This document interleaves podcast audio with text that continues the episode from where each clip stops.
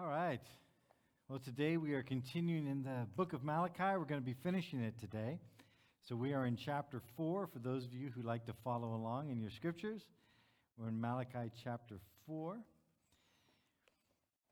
As we're coming into the Christmas season, have you ever wondered what it would be like to live in a time where prophecy is fulfilled? I've often wondered what the fulfillment of all prophecy would look like. I wonder if I had been in that time when the central prophecy of the coming of Christ was actually fulfilled, if I would have recognized it. Because, kind of knowing myself, what would I have thought of a bunch of shepherds that came running into town saying that they had seen angels sing to them? Would I have recognized it as a fulfillment of prophecy? If I was the innkeeper and there was this couple that came to town and the woman was obviously heavily pregnant and about ready to have a kid, would I have acted differently than the, than the innkeeper that put them into the barn? Or did he put them into the stable, into the barn, because that was all that was available in the town? Would I have thought more deeply about it? And when all these people came into town claiming they had seen angels sing and that there was this birth of the King of Kings, in this manger, would I have thought, wow, I am witnessing the fulfillment of prophecy? Or would I have thought, maybe everyone's just gone a little bit crazy? Maybe those shepherds got into something that they shouldn't have gotten into.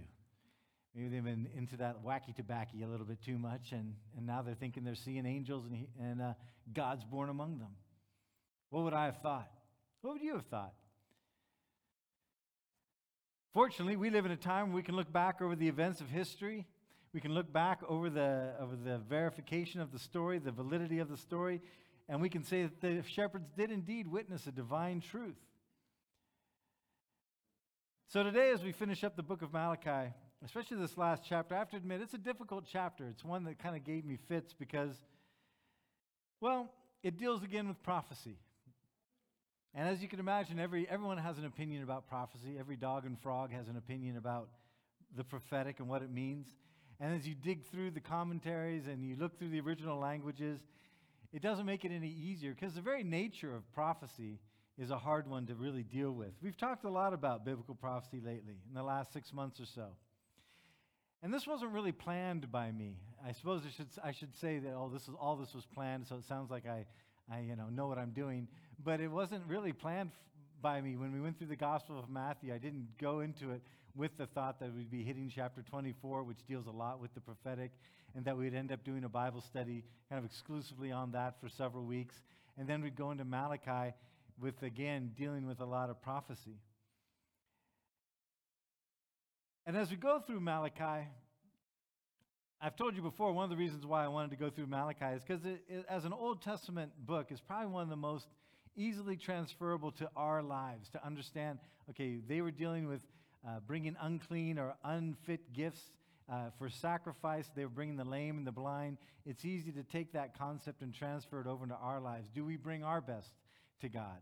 Or do we bring, in a sense, our lame and our unfit as a quote, quote, sacrifice to God? Or the area of marriage, when he talks about, you know, remain with the wife of your youth or your spouse of your youth. That's an easy thing to transfer over. But then there's those passages of Malachi which are interesting from our perspective because they very often deal with the first advent of Christ, the first coming of Christ. And we can look back on it and see it as prophecy fulfilled. But this last chapter of Malachi, it's interesting because we've mentioned in the past that kind of the difference between prophecy dealing with the first advent and prophecy dealing with the second advent is the second advent has a tendency to have what I call kind of explosive elements to it. You know, there's kind of the the apocalyptic sense, you know, the death, destruction, all these things going on, and then Christ comes back. But in the fourth chapter of Malachi, you see some of those same elements. And yet, he's talking about the first advent.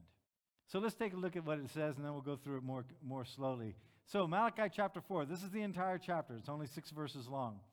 And just a reminder for those of you who, who may not be aware, when these books were written, Old Testament and New Testament, they didn't have chapter and verse to them.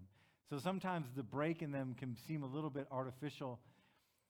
But it's helpful for us because we can kind of use it as an address system to find things. But he says this Surely the day is coming, it will burn like a furnace. All the arrogant and every evildoer will be stubble. And that day is coming, and that day that is coming will set them on fire, says the Lord Almighty. Not a root or branch will be left of them. But for you who revere my name, the Sun of Righteousness will rise with healing in its wings. And you will go out and leap like calves released from the stall. Then you will trample down the wicked, and they will be ashes under the soles of your feet on the day when I do these things, says the Lord Almighty. Remember the law of my servant Moses, the decrees and laws I gave him at Horeb for all Israel. See, I will send you the prophet Elijah before that great and dreadful day of the Lord comes. He will turn the hearts of the fathers to their children, and the hearts of the children to their fathers. Or else I will come and strike the land with a curse. So, when we talk about prophecy, and we've talked about it before, prophecy tends to be very wide in scope. Sometimes it's nonlinear. It's not necessarily following a linear pattern. Sometimes the way that we read prophecy, we kind of get different epochs of, of history going on and different, uh, kind of in a jumbled sort of way that is presented. Not often, but sometimes. And what we need to remember about prophecy is coming from the ultimate point of view. It's coming from God's point of view, and it's coming from the point of view of what God sees as significant. And it uses language which emphasizes the significance of how God sees things. And a good example of kind of the difference between the way the world sees things and the way God sees things is the stories around this king named Ahab. How many of you are familiar with Ahab in the Old Testament? Just a little.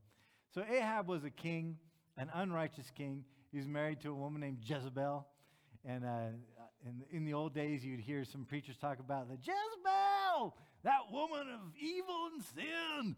You know, because she was a, she was a very dark influence in uh, Ahab's life.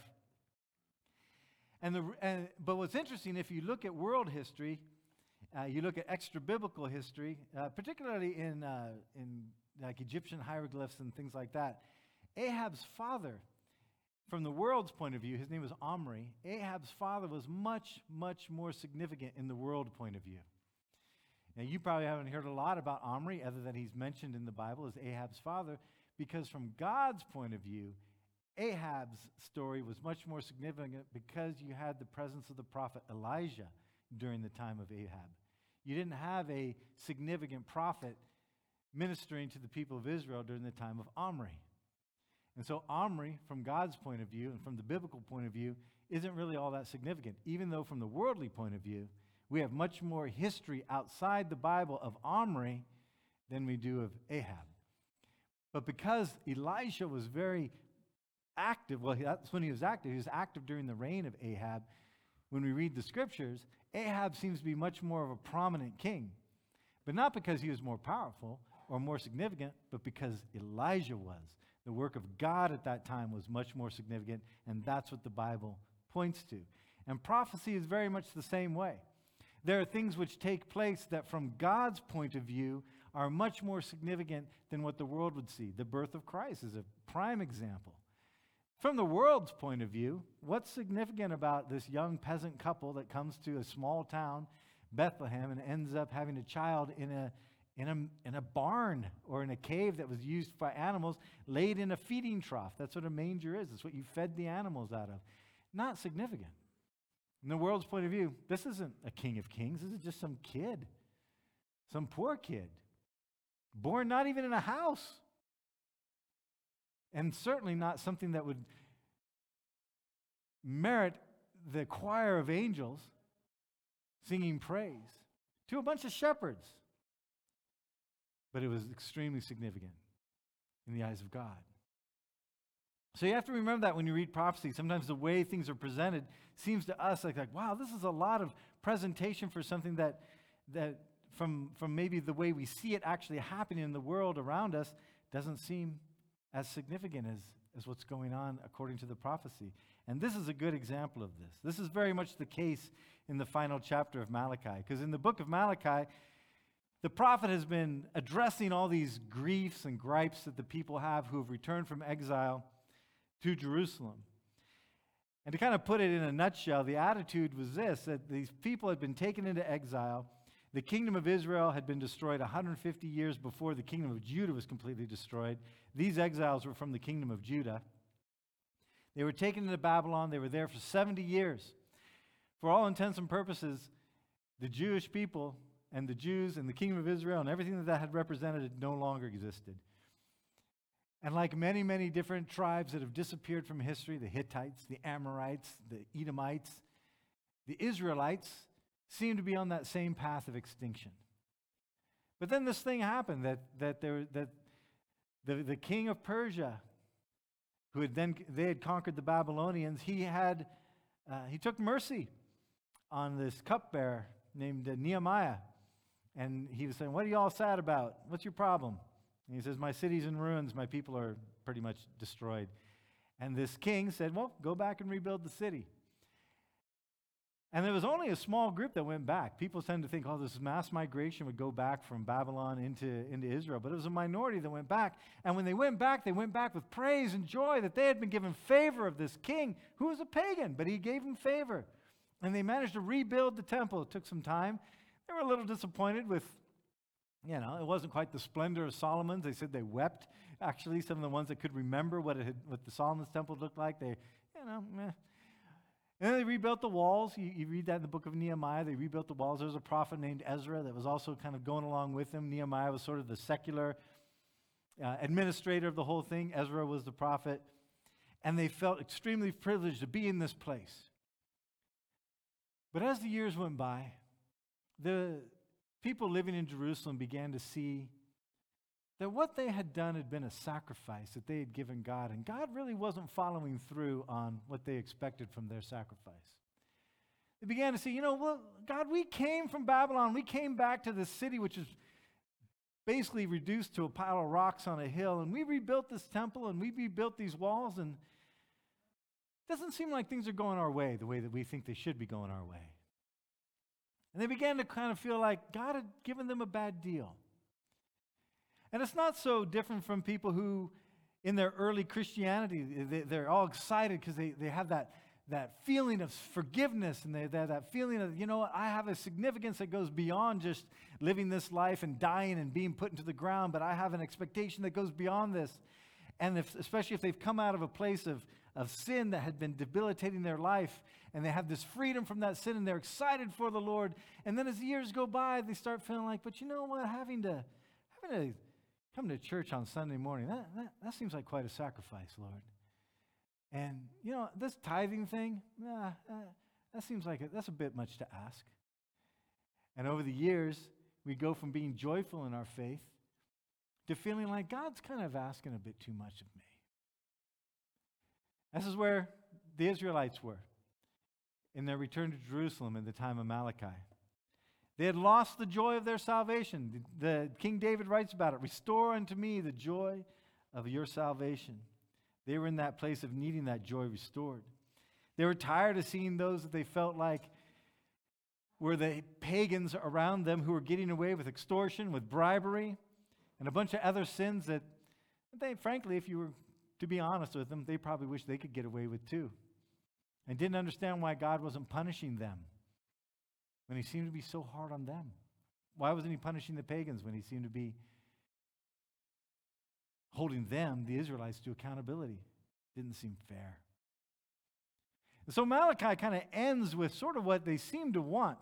He says this to them Surely the day is coming and will burn like a furnace. All the arrogant and every evildoer will be stubble and that day is coming, and that day which is coming will set them all on fire, says the Lord Almighty. Not a root or a branch will be left of them. But for you who revere my name, the Sun of Righteousness will rise like healing in its wings, and you will go out and leap like calves released from the stall. Then you will trample down the wicked.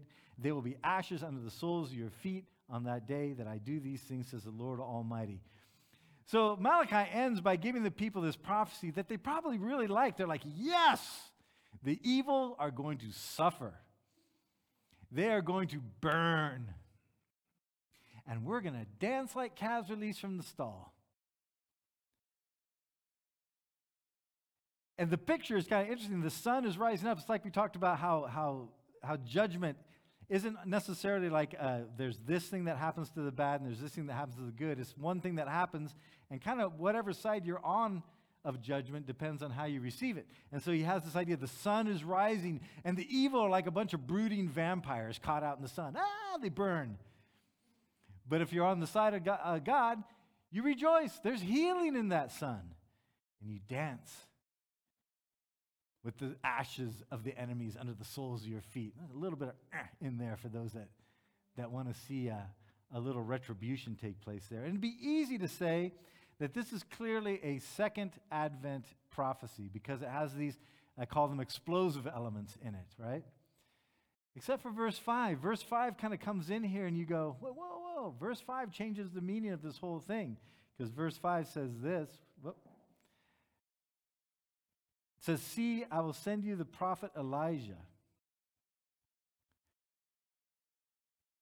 before that great and terrible day comes.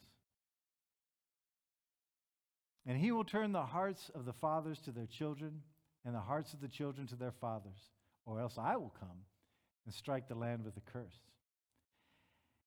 And this one little verse changes this passage entirely.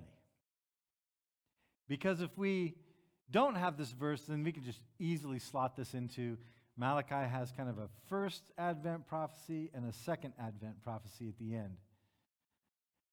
But we know because we have the, the scripture, we have the New Testament as well as the Old Testament, that this coming of Elijah was fulfilled in John the Baptist or John the Baptizer. He wasn't Baptist. I say this every time, and some of you are probably tired of hearing this, but there's some folks who need to know. He wasn't Baptist in the sense that we're the International Baptist Church of Dusseldorf. But he was John the Baptizer. He was going and he was baptizing people in preparation for the coming day of the Lord. And Jesus identifies him as the Elijah meant to come. In Matthew 11, uh, 12 through 15, it says this From the days of John the Baptist until now, the kingdom of heaven has been forcefully advancing, and forceful men lay hold of it. This is Jesus speaking. For all the prophets and the law prophesied until John, speaking John the Baptist, not John the gospel writer, but John the Baptist. And if you are willing to accept it, John, he is the Elijah who was to come. He who has ears, let him hear. And Luke, chapter 1, verse 17, again, this is the angel Gabriel speaking to Zechariah about his son who becomes John the Baptizer. He says, He, John the Baptizer, will go out before the Lord in the spirit and power of Elijah to turn the hearts of the fathers to their children and the disobedient to the wisdom of the righteous. So there he, he quotes Malachi uh, in this prophecy of the coming of, the, of John the Baptist to make ready a people prepared for the Lord. So both these passages Actually, the, both of them chapters uh, refer directly to Malachi. Uh, the Matthew passage, if you read chapter 3 of Malachi, you'll see the exact words used. And the chapter 4, uh, you see, we just read, it's in there. So, what's going on here? Where's all the fire and the smoke? Where's the wicked crumbling? Where's, where's the righteous dancing like calves released from the stall with the ashes of their enemies under the soles of their feet? Where is this? Was Jesus wrong? in believing he was the fulfillment of Scripture? Are we wrong in how we've interpreted this prophecy? Because Jesus interprets it for us. Questions like these are why today a lot of rabbis, Jewish rabbis, will teach, and a lot of Jews to this day don't believe Jesus was the Messiah because they say he did not fulfill the expectations in the way that we think it should be fulfilled. Where was the fire and smoke? Where were the calves being released? Where was the nation of Israel being put back on top? Is really what they're getting at. And so this comes back to the nature of prophecy. See, we have the benefit of believing the New Testament is the Word of God in addition to the Old Testament. And that we read the Old Testament through the New Testament. We read the Old Testament through the lens of the New Testament. And the New Testament does redefine the Old Testament. You know, the New Testament, Jesus often says, when you read, uh, if you read Matthew's chapter 5, 6, and 7, the Sermon on the Mount, which I make reference to all the time, if you've been here for a while, he always will say, he'll often say, You have heard it said, but I tell you. He'll say, You've heard it said, and then he'll quote an Old Testament idea. And then he'll say, But I tell you. And what he's doing there is Jesus is redefining the Old Testament. And who has the right to redefine the Word of God? Who has that right? Do you have that right to redefine God's Word? If you're wondering, no, you don't. Do I have that right? No. And sometimes society wants us to redefine the Word of God. Redefine this. Well, I don't like how this sounds. Redefine it. Live it differently. But we don't have that right. Only God has the right to redefine God, God's Word. And that's what Jesus does. You've heard it said, but I tell you. It tells you something about who Jesus was, that he could redefine these things and put his own meaning on it. And so he says, You are expecting the literal Elijah to show up, but I'm telling you, John the Baptist was Elijah. That is the fulfillment of the scripture. It wasn't Elijah who's the, the son of, you know, Papa Elijah and Mama Elijah. I don't know what their names were. But it's John fulfilling the role of Elijah. And that's it. He even says it if you're willing to accept this, this is how it is. Because Jesus knows that some aren't going to be willing to accept that because it's not fulfilling the prophecy in the way they expect it to be fulfilled. And to this day, people don't believe in Christ among a certain group of folks because he does not fulfill prophecy in the way that they expected it. But if you understand what we see in the New Testament, if you allow the New Testament to define the Old Testament, then in fact we do see that there is this joy like the calf being released from the stall. You see it in John 3 16, 17, 18, 19, and 21. It says this For God so loved the world that he gave his one and only Son, that whoever believes in him shall not perish, but have eternal life. For God did not send his Son into the world to condemn the world but to save the world through him. Whoever believes in him is not condemned, but whoever does not believe stands condemned already, because he has not believed in the name of God's one and only Son. And this is the verdict. Verdict means the final decision. This is the verdict. Light has come into the world. But men loved darkness instead of light because their deeds were evil. And everyone who does evil hates the light, and they will not come into the light for fear that his deeds will be exposed. But whoever lives by the truth comes into the light, so that, they may be, so that it may be seen plainly that what he has done has been done through God. So notice that from the perspective of John's gospel, the coming of Jesus and his presence and his death and his resurrection forced the issue of righteousness in humanity. It forced us to look at what it means to be righteous and make a decision on what side of the cross are we going to stand. Just like the rest of judgment that is going to be coming, the cross was, in a sense, a center point of judgment in history. And it depends on what side of the cross you're at. Whoever believes in him is not condemned, but whoever does not believe stands condemned already. You see, when Jesus Christ died upon the cross, and again, you kind of have this, this, especially if you remember we went through the Gospel of Matthew, kind of this almost apocalyptic type language where the sun is darkened, the grave split open, you know, all these things happening around that time. It was this, it was this time of judgment. It's the center point of history. And Jesus doesn't just die on the cross in order to condemn sin. He doesn't die on the cross just to give everyone salvation. He dies on the cross so that the issue of righteousness is something that we have to deal with. We can't just hide from it, ignore it, say that, well, uh, there's no way out. He dies on the cross and is resurrected so that his words, I am the way, the truth, the life, no one comes to the Father except by me, becomes a point where we have to choose which side are we going to be on. Because the scripture says that those who believe are no longer condemned. If you believe in the effectiveness of the cross of Jesus Christ and his resurrection, put your faith in that he died for your sins, so then you can then get, be given credit for righteousness. You're not fully righteous yet, but you be given credit for it. Then you're not condemned. You come out of it. But if you don't, if you don't believe in that, then you stay in the default place that every human being is in, which is in the place of having sinned and in a place of condemnation. You just stay there. And making no decision is a decision. It's like getting dropped in the middle of traffic. Like you're, you're going on the Autobahn, all of a sudden you find yourself dropped into the middle of the Autobahn, and all these cars are coming at you trucks, vehicles, whatever. And you have a choice.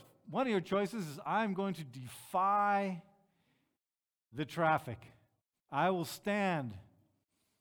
I am a rock. I am an island. I am a man unto myself. Behold, semi truck, you are not going to. End of that story. Or you can be dropped in the middle of that traffic and say, All right, I'm just going to curl up into a little ball and let everything go by me. And then as you curl up in the little ball, sooner or later, you get run over. Or there's a light on the side that says, Run this way and run fast toward the light. And you go, Okay. And you run to the light and you're saved. It's, it's like that simple, really.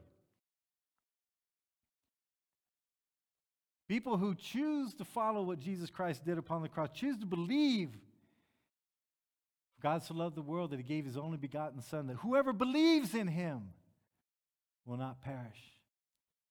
You run to that light. You receive that salvation. You, if you've really been there, you know this is true.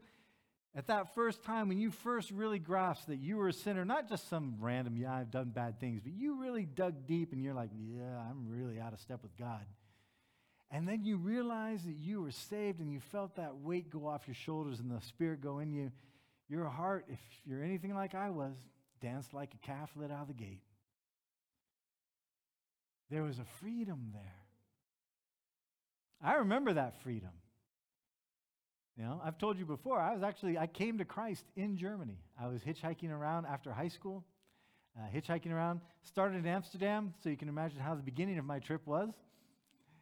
And, and if you're thinking, is that what he means? Yeah, it was that. And then some. And it ended, my trip in Europe ended with giving my life to Christ. And you're like, how'd you get from point A to point B? Well, it's, it's a bit of a story we won't get into here, but it did. And man, I was like that calf from Newgate. I was, I, I was like a little puppy. His tail was wagging. And I've told you the story. I went to university. I didn't care about university. I just cared about Jesus. All I wanted to do was read the Bible. And that's all I did. And my grades reflected that because I was not a religion major. I was an engineering major. And uh, I don't know if in Germany you can get a six or a seven in your grades, but if you could, that's about what I did. For you Americans here, I got a 0.75 my first semester. 0.75, less than a one point. Now that's just, uh, that's awful. For you Germans, like, well, it's better than a one. No. It's kind of the other way around in our system. A four is the best. Four point, 0.75. They don't just hand those out. You kind of have to work to get a 0.75. But all I did, I was just, all I cared about was Jesus.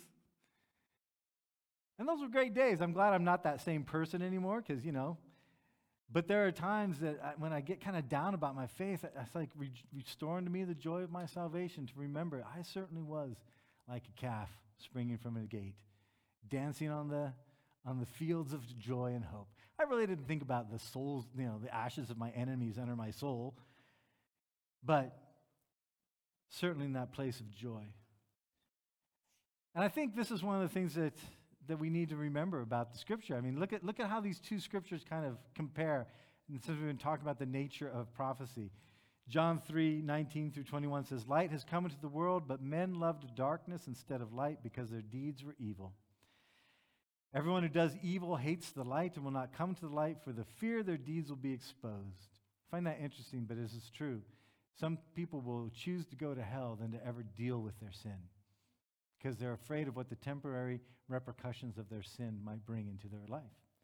So they will they'll just put their head down and say, I'm not going to repent of anything because I don't want to have to deal with it. And you're like, dude, you're talking about your eternity at stake here. And they're like, I'm not going to do it. But whoever lives by the truth comes into the light. And yeah, your deeds are exposed. They're certainly exposed to God. Hopefully, they're exposed to you so you can truly repent of them, walk away from it. so that it will be seen plainly that what he has done has been done through God. Now look at the Malachi one. Surely that day is coming. It will burn like a furnace. All the arrogant and every evildoer will be stubble. And that day that is coming will set them on fire, says the Lord Almighty. Not a root or a branch will be left of them. But for you who revere my name, the Son of Righteousness will rise with healing in its wings, and you will go out and leap like calves released from the stall. So, what's the point of all this? Well, the reason why the book of Malachi is so, I think, powerfully relevant to our lives today is because it deals with things which affect us. It's very easy to take some of the big issues in Malachi and just kind of transfer them over to us, like I've already said. It's easy to see bringing the lame and the blind sacrifices to God. Well, that's kind of similar to us really not giving our best for the Lord. We're just kind of trying to slide through, giving Him as little as possible, but still have our salvation in place. And then, of course, you know, the fidelity aspect and the financial aspect, which uh, Miney shared with us last week, which uh, thanks, I appreciate Miney doing that. It's good to hear from, from other folks, other, other points of view, other voices now and then. But also, this is, a, this is a relevant passage because it reminds us that that advent of Christ is really the center point around which history pivots. If you ever read the book of Hebrews, chapter 11, there's this roll call. It starts off by saying what faith is. Faith is, you know, belief in those things not seen. And, and he goes through and then he begins to list all the people of faith. And they were considered people of faith because they were looking forward to what God was going to do. Now, I don't think that most of them, if you were to pin them down and say, What do you think are the details of what God's going to do? Do you believe that the coming Messiah is going to be mocked, spat upon, whipped, nailed to a cross, and killed? Most of them would be saying, What are you thinking? That would not have been their expectation, but they still believed in faith in what God was going to do. The details of it, they probably didn't get. And we're considered people of faith because we look back on the cross as that center point of history. We look back on what God has done. And we are in a blessed place. We have the Word of God in whole. We have the history to look back upon. We even live, some of us live within a time where history was, was big, huge events have taken place. The restoration of the state of Israel is one of them. And we can look back and say, this is, verifies our faith over and over and over and over and over again. But it doesn't matter if you look back upon the cross as a turning point of faith and say, yeah, there's a lot of things going on, if you don't actually act upon that. If you stay in that place of unbelief, then you're still in the place of condemnation. It doesn't matter if you have an, an, intellectual assent that, yes, Jesus was a person, which bizarrely you have these YouTube things that say Jesus is just a construct, he never existed at all. It's like, what? But I guess it's, it's a sign of the times truth has kind of gone out the window anymore. You have alternative facts. And they do that with everything now, including faith, so be aware of that. But how we respond to this center point of faith is how we respond to prophecy. Do you believe that? Do you trust that? I want to close by talking about kind of an example of fulfilled prophecy. What does, it, what does it kind of mean to live in a place of fulfilled prophecy? One of my favorite pictures that I have in, in my, uh, my, our house, Cindy and I's house, our apartment, is this one of my grandparents. This is my grandma and my granddad when my grandmother was 17 and my granddad was 18. And it wasn't taken at the same time because my grandmother's actually older than my grandfather. But I've always kind of thought, you know, her name was Una, and her, his name was Burton. And I've often kind of looked at this and just kind of thought about where they were at that place in their life. My grandparents, especially my grandmother, came from a very poor family. And my grandfather came from a little bit better off family, but this was all relative. They were farmers. And his, his side of the family actually owned land. Her side of the family, her dad, worked for his dad. He was a hired man and uh, didn't have anything. And you know, I consider what they went through. They grew up in the 20s and the 30s, so they went through kind of the Depression. They grew up in the Depression. They were farmers during the Second World War, so my grandfather didn't go to the war. But you know, that was a, that was a, a tense time for everybody. And they went through and, and again had kids, didn't make any money until the 1970s. And all of a sudden, farmers started making serious money. And when I look at this picture of them, I can't help but also at the same time see this picture of them. Because this was the grandparents I knew. I didn't know 17 and 18 year old Una and Burton. I knew 70 something Una and Burton. And I didn't, you know, I didn't know them when they were this age. They got married at 19. And they stayed together until, they, until my granddad died. He died at the age of 86. So, whatever the math is there, you guys know I'm not big in math. But this was their 60th anniversary. I remember this particular event. And when I look at this picture, the way we have it in our house is kind of like this. The picture of the, the older one is kind of underneath, and you have this younger one there. And when I see it, I always see it together at the same time. And there's a part of me that, that wonders what I would say to the young ones. Would I say to them, you know, things are going to work out fine. I know you're worried about conflicts going on around you. And as trite as it may sound, believe it or not, God is in control. And there's going to be some things that come out of this conflict which are going to bend the course of history in a direction that no one saw coming and no one really expected to ever see happen. One, the establishment of Israel was one of those. Germany becoming a friend to the world was another one. Frankly, you know, most of the 20th century, people didn't really see that one coming. And now it is. And I would tell them, you know, I know you're worried about all your finances and if you're going to make it, but you're not going to lose the farm. In fact, you are going to expand the farm. And as you go to school now, or you're trying to make do with your kids by having bread with bacon grease put on it because that's the only thing you can afford, you're actually going to, when you die, you're going to be wealthy. You're going to be what you would consider, and most of the world around you, rich. And not just in a happy marriage, they loved each other. My granddad was in love with her from the age, some sixth grade. He gave her a ride to school on his bike because she had a broken arm, and he was in love from that point on. And he stayed that way. He was like a teenager when he'd talk about her all his life. I always kind of wanted that. I think my grandma was a little bit more, you know, when my granddad retired and he wanted to go with her to her hairdressing appointments, it kind of bugged her, to be honest with you. But it all turned out pretty good. And those times that you're thinking that everything is going to be lost, you're going to get through it. And I think this is the closest thing to really understanding prophecy. Things don't really turn out the way that we expect. If you were to talk to 17 and, 16, and 18 year old Bert and Una and say, What do you expect your life to be? It would not have been what it turned out to be. But it was good. And from my perspective, as their grandson who can see their whole story kind of all at one time, yeah, there's no worries there. It just makes perfect sense. But they didn't know that because they still had to live it. This is kind of where we're at with prophecy in the Bible. The scripture is clear. At the end, God wins. And Jesus is that center point of history in the first advent. He's going to become the end of history in the second advent, at least this understanding of history. And then we go on to something else. The book of Revelation is just kind of the end of this chapter. And there's something after that. We don't know what it is, but there's something. It's great and it's glorious. But what we need to do is make sure we get to the end of the story and we're still alive. We still have life in Christ. And I think God looks at history and prophecy and it's like, I've got this under control. You guys might not believe it, but I do.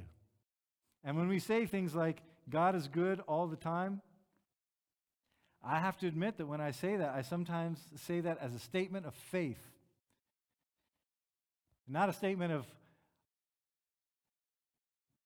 unquestioning fact. But He is. That's a statement of faith. And as we prepare for the, to celebrate the birth of Christ in the next coming weeks, month or so,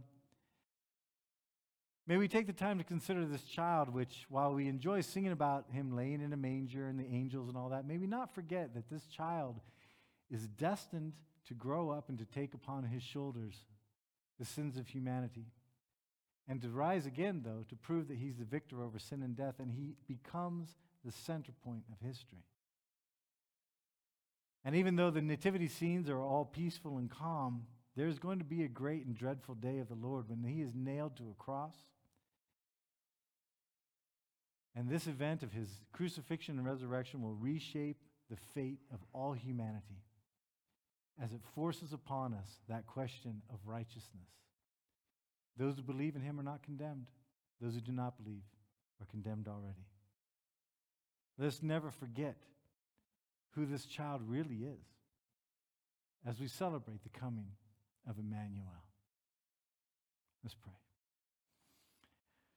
Father God, Lord, we thank you for your word and thank you for the whole of your word, Old and New Testament.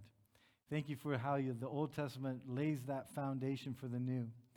And Lord, help us to appreciate it all and to embrace it all as your word. And Father, as we uh, are going to go into the Advent season here, starting next week, Lord, we pray that you would guide us in that journey. That it's not just a journey of, you know, Christmas time and Christmas markets, which are great, and celebrating and food and family and friends and all that good stuff.